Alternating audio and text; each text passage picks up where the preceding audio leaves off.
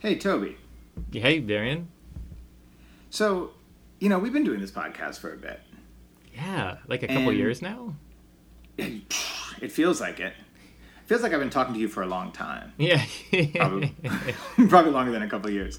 You know, there's this thing that I feel like tends to happen. I think we were talking about it the other day, offline, not on the podcast, about how sometimes you just start referencing things, and then like you reference a concept, and uh, let's say like the coefficient for gravity, um, and you don't ever really like examine like, well, why, why, why do I understand that that way? Like, I, you just take it for granted. Somebody else did the work you uh, the concept is sort of fixed in your mind and then everything else is like all right i'm just not going to even examine that and uh, i realized you know we have a fundamental uh, principle in our podcast that we have left uh, unexamined oh man, stories or robots?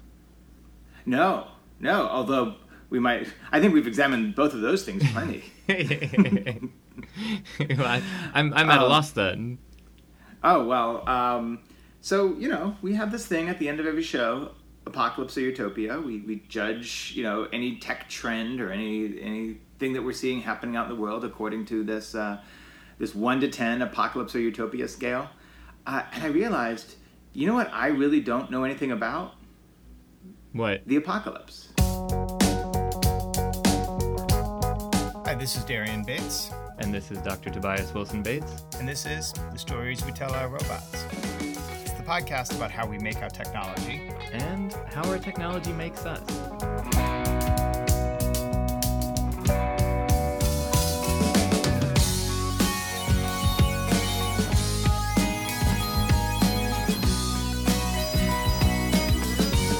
Oh man, what you you you're questioning our our, our scientific numerical system? exactly. Exactly. I mean I, we we are we are never one to be to be to play fast and loose with um you know a quantifiable system for evaluating anything. But uh yeah like like i actually i realized uh the other day that i actually don't know what uh the apocalypse actually means i know i know what i think it means i certainly know what our scale seems to indicate that it means uh, but i actually don't know what it means Hmm. Is I, I I mean, are there any experts in the apocalypse? well, given, uh, I mean, depending on how you define the apocalypse, I'm sure there are people who either have studied it or maybe even potentially lived through one. Um, but I think, given the nature of uh, the way that we explore things, I think there might be there might be a particular person who is uh, an interesting perspective on this uh, subject, and I thought uh, we should just like invite her in to talk. Oh yeah, I mean, I think that sounds brilliant. I've I've Right. you know, it, it, it makes me think a little bit. and to tee this up a little. Uh, uh, Frank Kermode, he has this book called uh, "The Sense of an Ending: Studies in the Theory of Fiction." That's actually all about how endings sort of define uh, define ourselves and define our lives. That uh, by understanding the ending or a moment of crisis, which is to say a moment of judgment that that signals some kind of ending, like an apocalypse, we can suddenly understand the sort of stories and genres that we circulate within.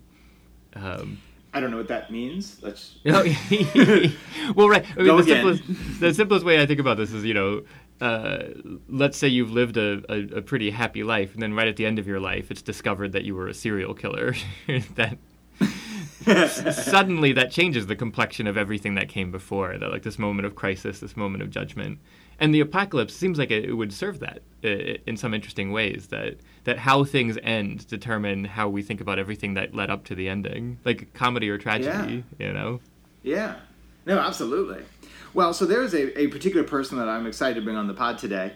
Uh, her name is Mar- Marlee Jane Ward. Um, she is actually, I, I mean, I, maybe a little bit of a self-proclaimed expert. Actually, I will proclaim her an expert. I think she demurs from the t- subject from the title of expert in general. Um, but she runs the uh, podcast uh, Catastropod, which basically are uh, conversations uh, with various people, um, often writers or experts in, in fields related to uh, possible causes of end times, say climate change, perhaps. Um, and she there's, there's a whole kind of- genre called cli-fi apparently Oh, really? climate fiction it's like uh, it's similar to science science fiction but this is specifically about you know the climate it sounds it sounds uh, like science fiction except for more sanctimonious. yeah Um,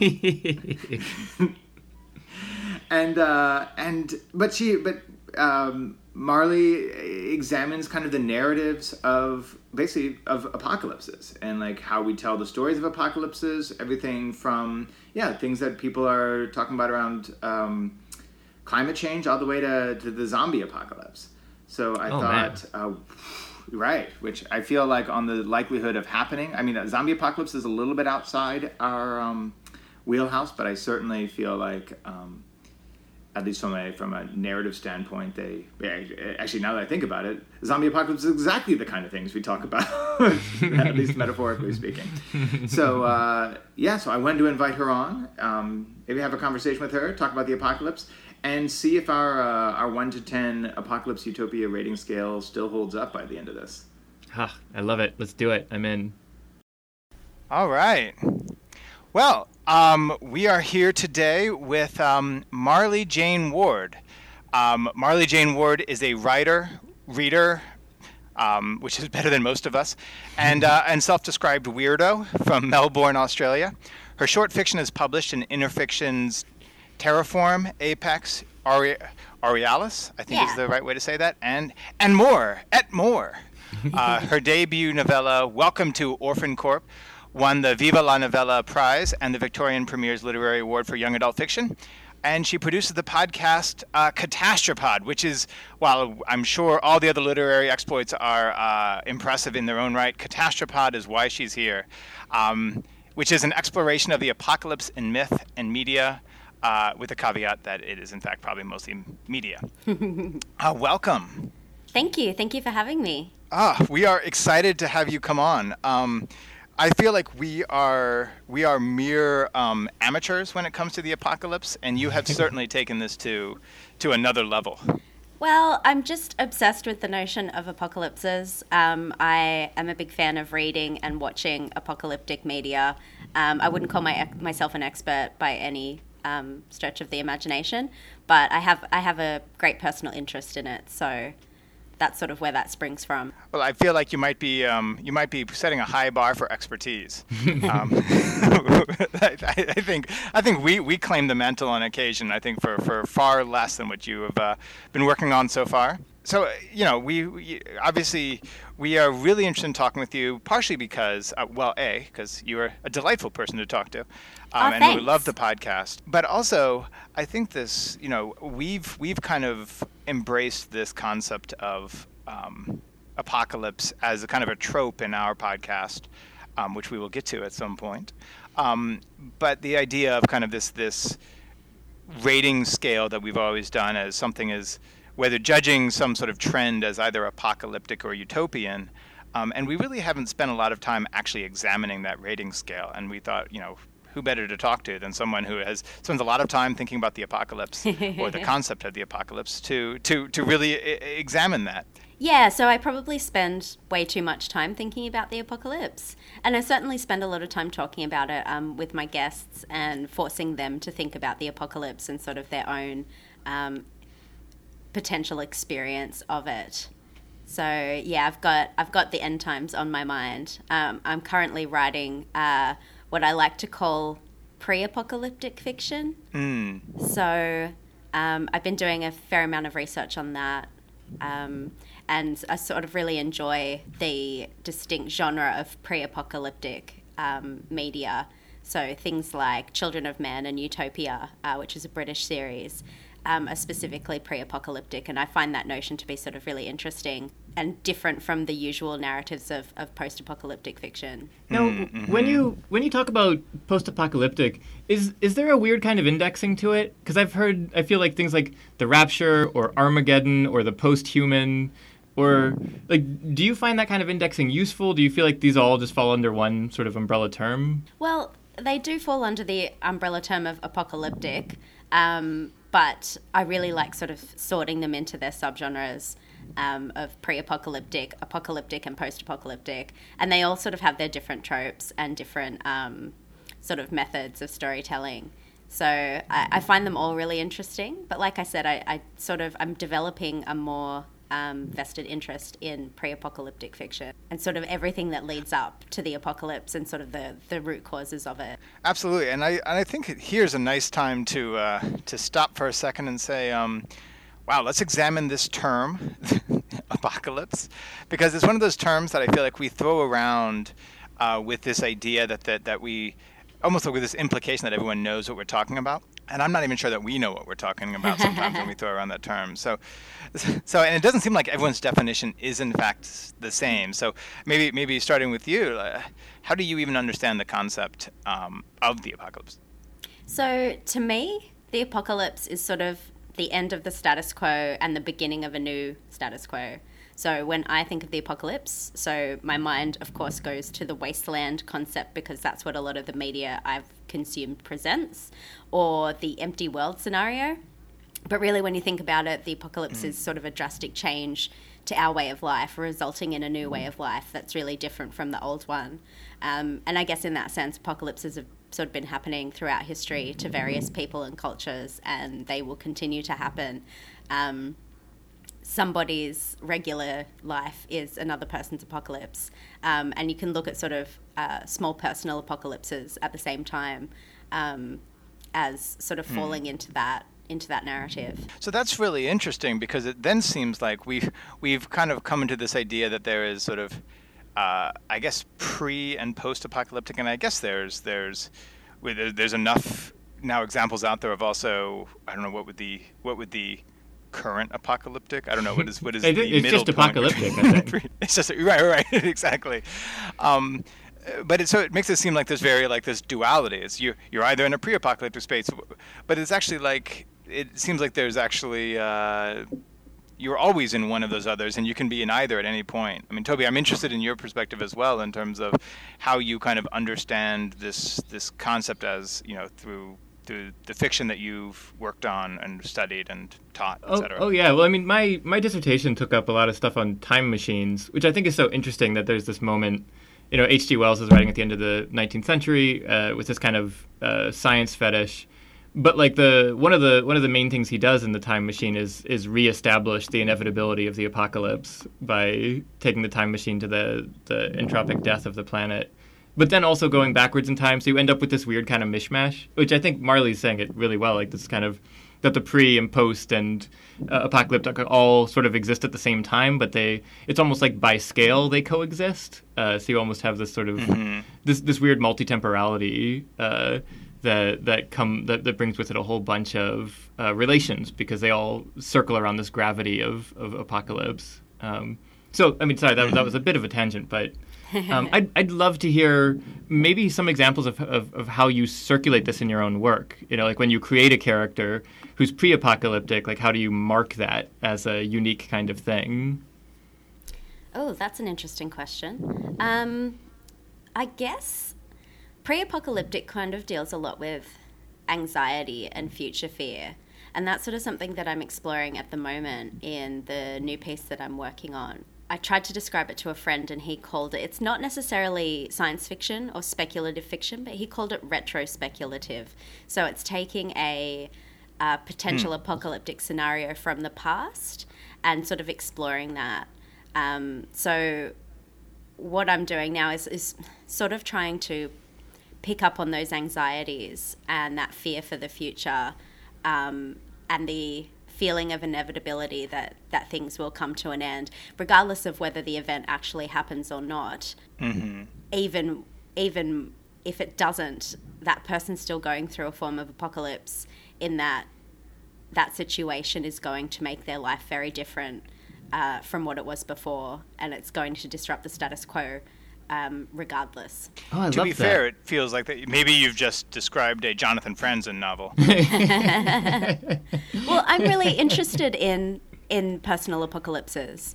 Um, so I was listening to a mm, podcast mm-hmm. recently about uh, Y2K, and um, which is called "Surviving Y2K." It's from uh, I can't remember Headway Headlong Um, and in that, um, within the framework of the larger potential apocalypse that's happening, uh, the creator of the podcast goes through his own personal apocalypse where everything completely changes and the entire way of life um, alters after a specific event. And so I find that really interesting exploring mm-hmm. the small personal apocalypses that happen to people on a day-to-day basis. It's it's really interesting because because I, I, I, love your kind of very personal exploration of it because you know I've always come from this or my my sense of it has come from this kind of almost uh, the opposite side of it, which is this this kind of massive event that is like presaged with these these four horsemen. Uh, which I realize that I've I've always heard of that trope of the four horsemen, uh, of the apocalypse, but I, I, literally did not look it up until now. So thanks, Wikipedia. Um, so here, here's the thing that Wikipedia says it is, because I'm I'm fascinated by this definition of how they describe it, because um, when you start like when you start doing the the at least the Wikipedia rabbit hole exploration of this, uh, you realize how contradictory and how weirdly divergent. Um, not just the understanding of apocalypses, but even the how like how attractive or how appealing the apocalypse is. It feels like it goes from people being like this is an, like they're almost looking forward to it all the way to like this is like the worst thing ever. So this is this is you know yes I am literally reading Wikipedia, um, so great radio here. Um, uh, but so yada yada yada. Uh, though though theologian, theologians and popular culture differ on the first on the first horseman, the four riders are often seen as symbolizing conquest or pestilence. Which again, okay, like uh, either of those, conquest or pestilence, uh, don't seem like the same thing. and less frequently, the Christ or the Antichrist, uh, war, f- famine, and death. Um, and then, and then, really, the Christian apocalyptic vision is that the four horsemen are set to a divine apocalypse, um, or something, or harbingers of the last judgment. Um, but then another reading ties the four horsemen to the history of the Roman Empire, subsequent to the area in which the era in which the Book of Revelation was written as a symbolic prophecy. So, you know, going back to this kind of very Christian view or Roman Christian view of the apocalypse. well, I didn't grow up with religion, so I had never really thought much about the Christian version of the apocalypse until quite recently when I started delving into it a little for research for the thing that I'm working on now. Um, what I find really interesting about sort of apocalyptic narratives uh, in early religious texts is that, um, well, first of all, the word apocalyptic I think comes from Revelation. Um, meaning and I think mm. it means the re- revelation of secrets, um, oh. which I ah. find, yeah, which I found kind of interesting. And so, um, say you're looking at the story of Noah and the ark, um, that not only appears in the Bible, but stories of great floods and arks are also in the works of Babylonians, uh, Hindu, uh, the Quran. So it's like we have this um, this shared apocalyptic story that comes out of um, out of religion and not just one religion but all. So one thing that that sort of idea makes me think is that we've been apocalyptic for a while now. So if you think that the book of Revelation is sort of um, talking about the fall of Rome, um, then mm-hmm. we've we've been post-apocalyptic for a really long time. Um, but apocalypses have been happening as long as people have been living, which is, I guess, why they're written about so much and sort of why they feature in those early texts so much.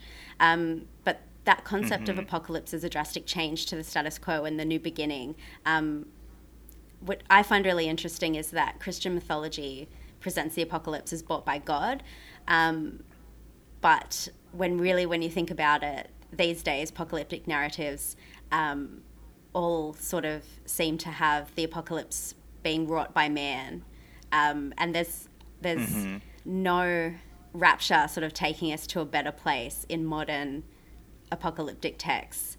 Um, but some cataclysmic sort of mm-hmm. change or event to life on this planet that that will leave us in a far worse situation with no mystical reward for the faithful. Right. yes, it's, a, it's actually it's, it feels like it's a pretty bleak view. If like previously your view of the apocalypse was like some of some people will be elevated into some sort of uh, Edenic state. Now it's just we're we're kind of all in sort of the uh, we're all just left in a in a uh, kind of a a worse place except for again except for the fact that it, it doesn't seem to answer this other question of like but then what happens after that well am i allowed to swear in this podcast Sure, we'll just we'll we'll bleep it out with a, with with funny well, noises. It's no, a, yeah, it's no, a very Australian saying, but modern apocalypses we all seem to be in the. Sh- you know, when we're we're not going anywhere better, um, and that's kind of what I find really interesting about sort of the the contrast between Christian apocalypse and and um, the rapture and that kind of thing. Because I'm reading a bit about the rapture at the moment for research. Mm-hmm and that notion of sort of the faithful get to ascend to a higher plane and the rest of us sort of live in what remains of the world. It is a pretty bleak view, but it's a different kind of bleak view to mm-hmm. the to the modern apocalyptic narrative, which is that you know we're we're all in the so to speak.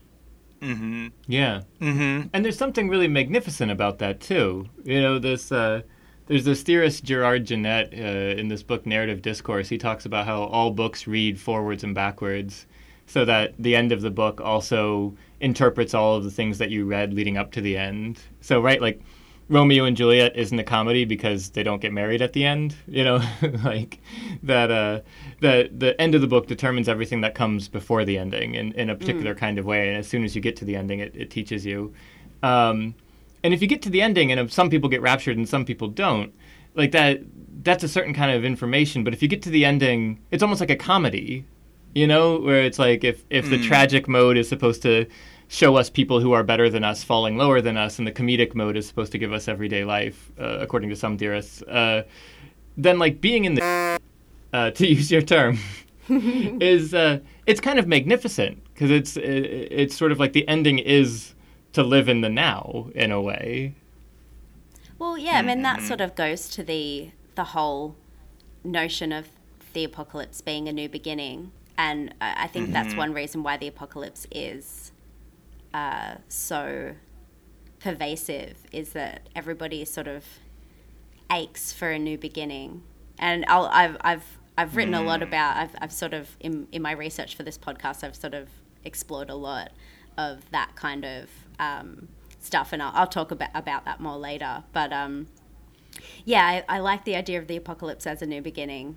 No, I think that's great. Now, I, I guess one question I have um, is like it just feels like there's a question of volume. I feel like it is a thing that like like it seems like everything seems either like literally apocalyptic, um, you know, zombie apocalypse. You know, Netflix I think as a whole could probably you know has spent billions probably at this point on uh, on various types of shows, or you have Walking Dead, or those kinds of those kinds of things. But even even shows that I think actually really do qualify as essentially pre-apocalyptic. I think you know um, Children of Men I think is a great example, um, where it's like yeah we're not there yet, but it kind of feels like I mean, you could be you could argue that like documentaries are feeling pre-apocalyptic right now, but it does it does sort of feel like there's like everything feels tinged by this but it, uh, you know in reality is are we more apocalyptic than in the past or is this just has this always well, been pervasive? one thing that i was thinking recently is that um, so i have a newsletter with um, with a bunch of other writers and sort of thinkers uh, here in australia. And um, as a response to one of the articles that someone had posted uh, it sort of kicked off kicked off this thought in my mind of sort of people have this notion maybe that we're in the lead up or in a pre apocalyptic state um, or a pre dystopian state, whereas I kind of think that we're in the dystopian state now and thinking about mm. i'm thinking more about what comes after maybe what we're doing now is living through the the dystopian state and what we're doing to fight that will sort of dictate the utopia that might come afterwards. I don't know, maybe that's mm-hmm. me just being an eternal optimist, but but perhaps we're already living through the apocalypse right now. Maybe we're less pre-apocalyptic at this point in time and more in the process, which is interesting. And it sort of leaves Mm-hmm. room for a new beginning uh, to begin after this, let's call it turbulent time. Yeah, no, Mm-hmm. I, I'm on board with this. I, I have a professor, Timothy Morton. This is his whole thing: is that like climate change has already happened. Like all of the all of the disasters in terms of carbon load in the atmosphere and mass extinction events and this sort of thing have already come to pass. Like Mm. they're measurable. They've already they've they've already the the massive melting and die offs and you know pollution. Well, I can t- I can tell you right now that Australia is currently living. Um, so we've had a number of massive heat waves over the past few weeks. Um, Oh, I and was reading adult- about that. Yeah, and South Australia is actually recorded as the hottest place on the planet. Um, I think it was last week at 40. Wow. Oh, don't quote me on it, but I think it could have been 48 degrees, 49 degrees uh, Celsius. I, I'm not we quite no, sure we what have that no is. idea what you're talking Yeah. about. I'm not sure what that is in Fahrenheit, but um, but yeah. So I feel like Australia is definitely, and I can tell you on some of those uh, in Melbourne, it got to 40, 45, 46, and on some of those days, it damn well felt apocalyptic. I can tell you that. Mm-hmm. So well, that and, notion actually, of, and simultaneously, simultaneously, right now in Chicago, where uh, we have I have a lot of family, I think they are uh, they're at like negative six Negative degrees 60 wind chill. negative- yeah, whatever. I, I don't know what that is by wind chill, Celsius. which is Sweet which Jesus. is which is Fahrenheit. Right, which is like literally people are dying um, going outside. I think there have been seven deaths, I think, in the Midwest through just for for exposure.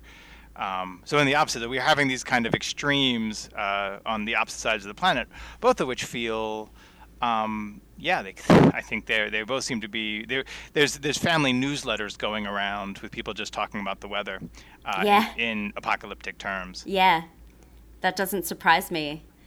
And coming from Australia, like you know how there's that trope of talking about the weather being like a really boring sort of ho hum humdrum kind of thing to talk about whereas in australia talking about the weather is a national pastime especially in melbourne Nice. Yes, I, I think my my total familiarity with Melbourne usually involves the um, the Australian Open. Um, I remember the, the the tennis player Patrick Rafter, who used to make this whole um, show of wearing the zinc oxide um, uh, sunscreen on his nose. So the whole his just had like a white nose the whole time he played tennis, which Yeah, I, well, I I- always felt was sort of like really calling attention to it. the australian open is actually was just going on and games had to be stopped because because of the heat um, because some of those Right. days were so apocalyptically bloody hot um, that the that the players physically could not could not play um, which is sort of an interesting tie back isn't it Exactly, and, and it just strikes me, Toby, to one to your point. It it makes me think about when I was uh, when I was younger, and you we you know used to like if you were like on a hike up a mountain or something, and you would see like a cloud shrouding the mountain, and you were like, oh God, I wonder what's going to be like when we enter that cloud. hmm Um, and then you're like, do you ever enter it? Like you never really feel like there's a there's a place in which you enter it, but suddenly you're like you're surrounded by it, and you can notice that you're in it. But the entry and the exit of it are fairly subtle changes, and yet like there are there is a time when you can see it from the outside, and you can realize that you're on the inside of it. it does like feel the- a little bit like it's like the frog in the pot of boiling water or the, the pot of water that exactly. slowly starts boiling I haven't heard this one. That sounds Well- that sounds insane. Oh, you have. Oh, this is this is a crazy this is a crazy thing. Do you want to you want to briefly explain this incredible uh, the, the the science of what is it uh, acclimation? Yeah, so this- if you- principle of acclimation. if you have a pot of boiling water and you drop a frog in, the, the frog will jump immediately out. But if you take a pot of water and heat it to start boiling and put the frog in, the frog doesn't jump out because it's acclimatizing slowly to the, the heat until it inevitably boils and dies. Wow. and that- isn't isn't that a metaphor for what we're going through right now? Yeah, I it, it think- does feel. I think we can end the pod. I think you nailed it. yeah, exactly. Well, so to to switch from kind of these broader kind of concepts into so so, you know, you. I will say that when I when I was uh, saw your your the title Catastropod, I, w- I think I was expecting something very different when I started listening to it.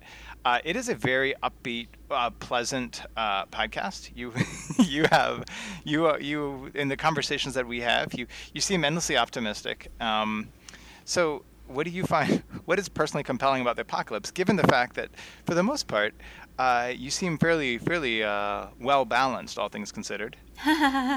That's an interesting statement about me. Uh, but, oh, I'm making some huge assumptions. Yeah, that's kind of an insult, maybe. Well, uh, I find that the like I'm a I'm an eternal optimist. I'm a realist. I believe we're screwed, but I'm pretty hopeful regardless. You know, I think that humanity is going to pull through. Um, even though we're actively involved in the process of our own destruction. Um, but I've got a great big smile on my face right now as I say that. Like I'm, I'm just an eternal, I'm an eternal optimist, and um, maybe that's to my detriment. I don't know. But yeah, I, I feel like. So when you're saying like what do i find compelling about the apocalypse like i think that these narratives are so appealing to us because they give us sort of a glimpse into what we could be and what we could do given the right circumstances. Mm. um, so when i was a kid and reading post-apocalyptic novels it gave me this sense of adventure that i find super appealing. Um, the whole empty world sort of narrative from books like The Stand, which I read very young, um, can be super compelling to a child because the world is yours for the taking no parents, no government, mm. like true freedom, and the world's like a candy store in which you've got to adventure. Um, but what I find really compelling about the idea of the apocalypse, and what I think a lot of adults find compelling about this idea, is that it the apocalypse means that the humdrum of life that we live right now, paying bills, going to work, adulting, as we millennials say, um, mm-hmm. all of that mm-hmm. goes away. and it leaves us with this new world order and a new way of life that's radically different from everything that we've experienced before. And I think that that's why the apocalypse is so appealing to people because it's this notion of um, of a new beginning, um, and the question of what comes after is suddenly no longer a case of well the rest of my life will be living like this and paying these bills and doing this job um, when the apocalypse mm-hmm. comes, you know, you could be anything. And that, I think, is very seductive to people. And it also sort of gives people the ability to test themselves. And I think that human beings love to test themselves and love to see what they can endure and what they can do and what they can survive. I was reading um, a bunch of articles sort of as research for this podcast just to sort of refresh my memory and help me sort of collect my thoughts for what I was going to say. And I found this great article by a person called Chandra Phelan who wrote her, uh, their dissertation on um, apocalyptic fiction. And they said, and this is a quote because I wrote it down. Um, we can only see the world the way we've been raised to, the way our parents saw it. So we need to raze the old world and build a new one in its place in order to have a world that is really and entirely our own. And I thought that that was really perfect. Mm-hmm. Sort of that ownership of of of the new world for a new age. What's interesting about that is, you know, that you have you have uh, kind of your own trope on the uh, on Catastropod, uh, where you kind of always go you you ask each guest essentially how how you think they would do or at least the ones that I've listened to. They, I, I can't say I've listened to every single one yet, but uh, um, uh, how they would do in kind of after the apocalypse. Um, and it's it's funny because because when we when we talk about the likely apocalypse versus how are you're going to do in a zombie apocalypse, um, it actually feels like those two skill sets are kind of different. Like our fantastical view of the apocalypse and the actual view of what might what mm. we maybe should what skills really matter post-apocalypse uh, seem seem maybe different. Um, so uh, I don't know. I, am interested in your view because I think one of the things that is almost universally the case, and it may have to do with who you're interviewing, uh, nobody seems fairly confident that yeah. they would survive in at least a zombie yeah, apocalypse. well, when you, when you mentioned this on sort of the run sheet, like that that we might talk about something like this, I actually wrote like quite a lot. Um, I like to collect my thoughts beforehand. Otherwise, I find that I ramble quite a lot and don't quite answer the question. So it was nice to have a little bit of an outline of what we might talk about. Um, so, sort of in response to that, um, I think that so many of my guests on Catastropod thinking that they wouldn't fare well in the apocalypse is because a lot of people today don't feel particularly capable. So modern life has made mm. us really maybe complacent is the right word. Um, I don't think many people have have the had the chance to test themselves to see what they're made of, and they don't feel confident that they could depend on themselves in any kind of extreme situation. Um, so I think a lot of my guests would actually surprise themselves with what they were capable of doing if they had to rise to the occasion. Um, but that being said, most of mm-hmm. my guests are writers. Uh, so they have great imaginations, which I think would be a useful skill in the apocalypse. But the lack of physical prowess that maybe comes with writing leaves them feeling less confident about their odds of survival. Um, so I guess what it takes to survive an apocalypse sort of varies according to the narrative. Like, what kind of apocalypse are we talking about? Mm-hmm. If you're surviving a global pandemic, that sort of seems to rest on like a random quirk of immuni- immunity or spontaneous remission of your right. symptoms, both of which are completely out of your hands. Um, surviving climate apocalypses might depend on your financial status and your ability to flee various mm-hmm. parts of the world for safer climates. Um, nuclear apocalypse, you can survive sort of through resources like a bunker or a specific location or geographical quirk. So it depends on what kind of scenario that you're looking at to really know what it might take to mm-hmm. survive. So I think that attributes that would make the person more capable of surviving. Um, the first of all is tenacity. I think that plays like a huge role in survival. Mm-hmm. That sort of particular kind of stubbornness towards life that insists that you will survive despite the circumstances and that you refuse to give up. Um, adaptability is probably a really handy trait to have if you can constantly reassess situations and adapt to new circumstances that would definitely increase your chance of survival and in the same vein i think that decisiveness plays a big role so in lots of stories of survival that i've mm-hmm. read because i have an obsession with reading uh, stories of survival um, things like touching the void and into thin air and um, mm. between a rock and a hard place um, so you often hear that the person who does survive those situations was making active decisions rather than passively letting the situation um, just sort of happen to them. Mm. And of course, there's the folks who have particular skill sets like the ability to find food and shelter and fire and water. Um, and I think mm-hmm. a lot of mm-hmm. people in urban areas lack these skills, but they can be taught, whereas the other qualities are right. more innate to a person. And last of all, I think luck plays a huge role in survival. um, but you do know what they say: mm-hmm. you make your own luck. No, it's funny because I, when I was talking with Toby a while back about um, the, the apocalypse and and whether people feel like they are capable of surviving the apocalypse, and we were joking about. Um, you know, pre-Victorian era uh, England in particular, we're saying if you told somebody, it's like, all right, you're gonna have to grow your own food, and you're gonna have to, and, and and you may be attacked at some point. You're gonna have to be able to defend yourself. It's like, well, this is this is life. I'm not entirely certain that this is the the roads aren't going to be well policed. It's like okay, like that seems to be just just existence. Um, I, I will say that when you know, in, in all seriousness, um, we do trade trade text sometimes. I think during particularly um, uh, when things happen in the in the United States where we we kind of uh, are like oof. Yeah, like it, it feels a little bit more apocalyptic today than other days, or something like that.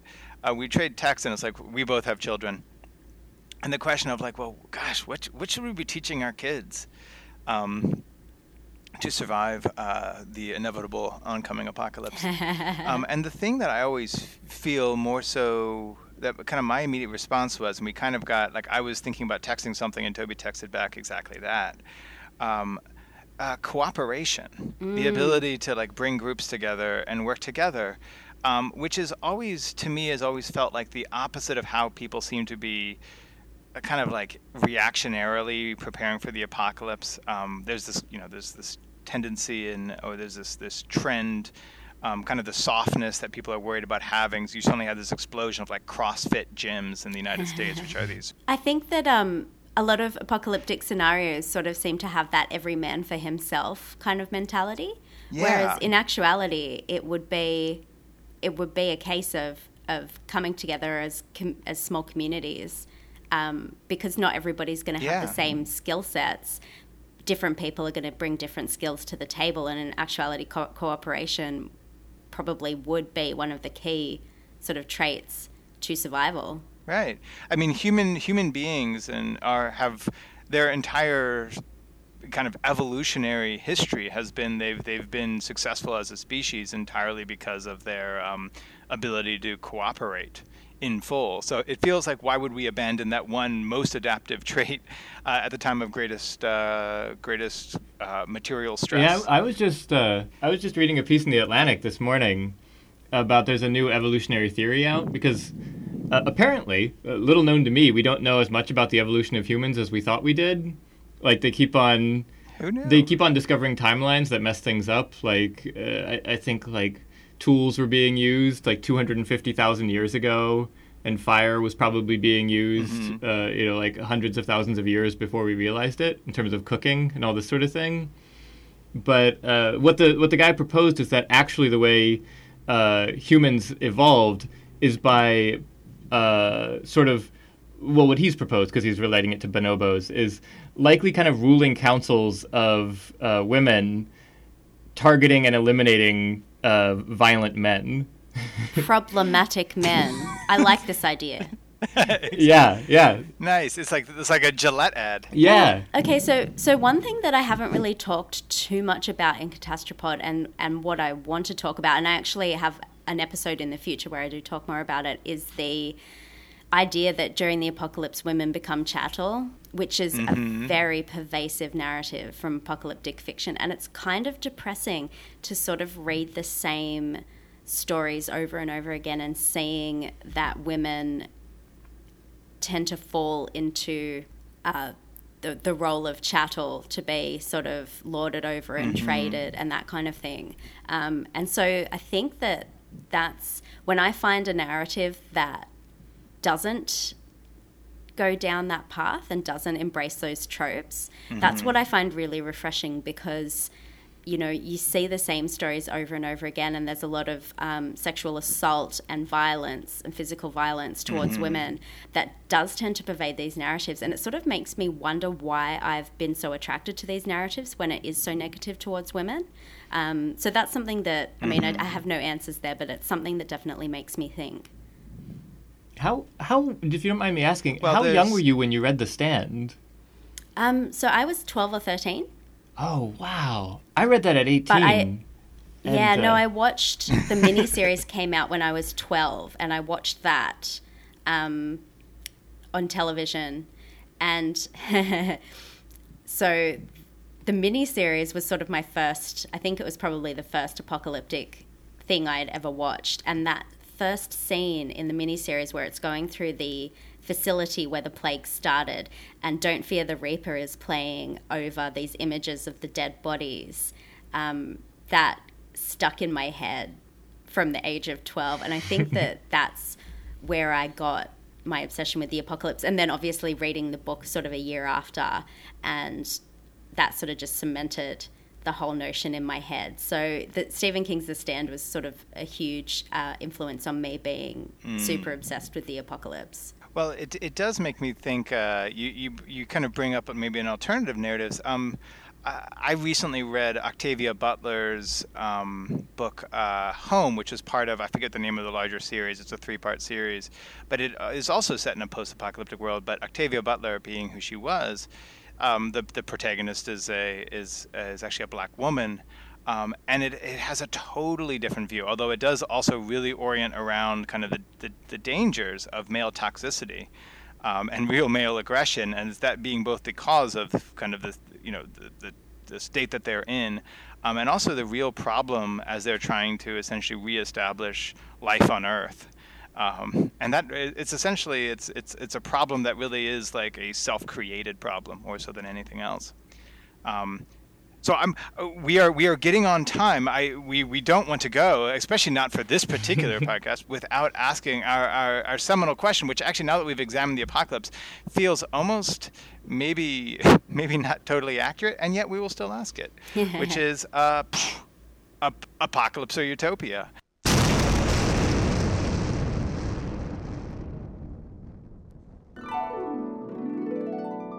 Um, and in this case, what we're talking about is uh, is the apocalypse, is the existence of this concept, this pervasive existence of this concept throughout our entire um, civilization and, and multiple civilizations and our species in general. Uh, is is it apocalyptic, apocalyptic or is it utopian? I think that depends on what kind of apocalypse we're talking about and what kind of person you are as to, and I guess what your circumstances are as to whether the apocalypse is apocalyptic or utopian. Um, for certain mm. people, I guess, of certain financial means, the apocalypse could be utopian for them. But what's dystopian and what's utopian for one person is completely different for another. So, yeah, I think it really hmm. does depend on the person and the situation, which isn't a very um, concrete answer, is it? well, I guess we should ask for you then personally. So, and and just to make it even more reductive, uh, this is on a one to ten scale. yeah. All right. Yeah. so, exactly. So, on a one to ten scale for you personally, um, so you being the uh, the viewer in this case, uh, yeah, wh- wh- how would how would you rate that? I'd probably rate it at about a nine. Um, on the apocalyptic scale. So the apocalypse for me will probably be very apocalyptic. but but at the oh, same time, oh, well, then it, then it's then it's then it's a one then, a or two. it's a two. Okay, apocalypse okay. is we've allegedly called the, the the the one the one scale is our apocalyptic side. Gotcha. Um, so for me, the apocalypse. Well, while I am a writer and don't have a great deal of physical prowess, I did used to be a kickboxer, oh, and wow. I'm extreme, I'm extremely plucky and tenacious and kind of lucky. So I feel like I feel like I'd make out okay in the apocalypse. Probably wouldn't be exactly utopian, but you know, it might be a bit of all right. I, I feel like that that is that is what what we've what I've quickly come to expect in terms of it. That's a, that's an upbeat view of the That's apocalypse. what I, say. I would Yeah. definitely, I would definitely put my money on the plucky, imaginative, uh, well-prepared kickboxer. Lucky, yes. Well, I mean, I haven't Exactly. kickboxed for Who has already been living in Melbourne? Yeah, I haven't kickboxed for three years, but I could still take ya. I promise. Oh well, uh, Marlee, it has been uh, a, a pleasure to have you on. Um, we, Toby and I, will will will subsequently go off and, and throw in our own notes, but he actually has to run off and, and uh, teach a class. So uh, I, we will we will we will do the closing here. But um, thank you again so much. Um, this has really been a, a lot of fun. Oh, it was my pleasure. I've had a great time. Fantastic. Well, so so just to do the closing here, uh, Marlee Jane Ward, you run Catastropod along with, and you can just rewind the pod to get all the other credentials. But uh, check out Catastropod. Do you publish on a like we publish on a random cadence? so Yeah, I try and but do. you can I check it try and do an um, episode a month. So, yeah. So it's a monthly kind of podcast. Fantastic. Well, well, check it out. Um, we I, I look forward to hearing the next one. Is there anything that you want to tease on that coming up? Yeah, so I have um, in a few episodes' time, I talk with the author Meg Elison, who wrote an absolutely fantastic book called "The Book of the Unnamed." Sorry, the Book of the Unnamed Midwife. Um, I got to do an interview with her while I was at uh, the World Science Fiction Convention uh, in San Jose last year. Um, and so I'm really looking forward to releasing that episode because she is an absolutely magnificent speaker, a magnificent writer, and she has some really amazing ideas on the subject of the apocalypse. So keep an eye out for that one. Wonderful. Well, thank you so much, and uh, we will talk soon. Thank you.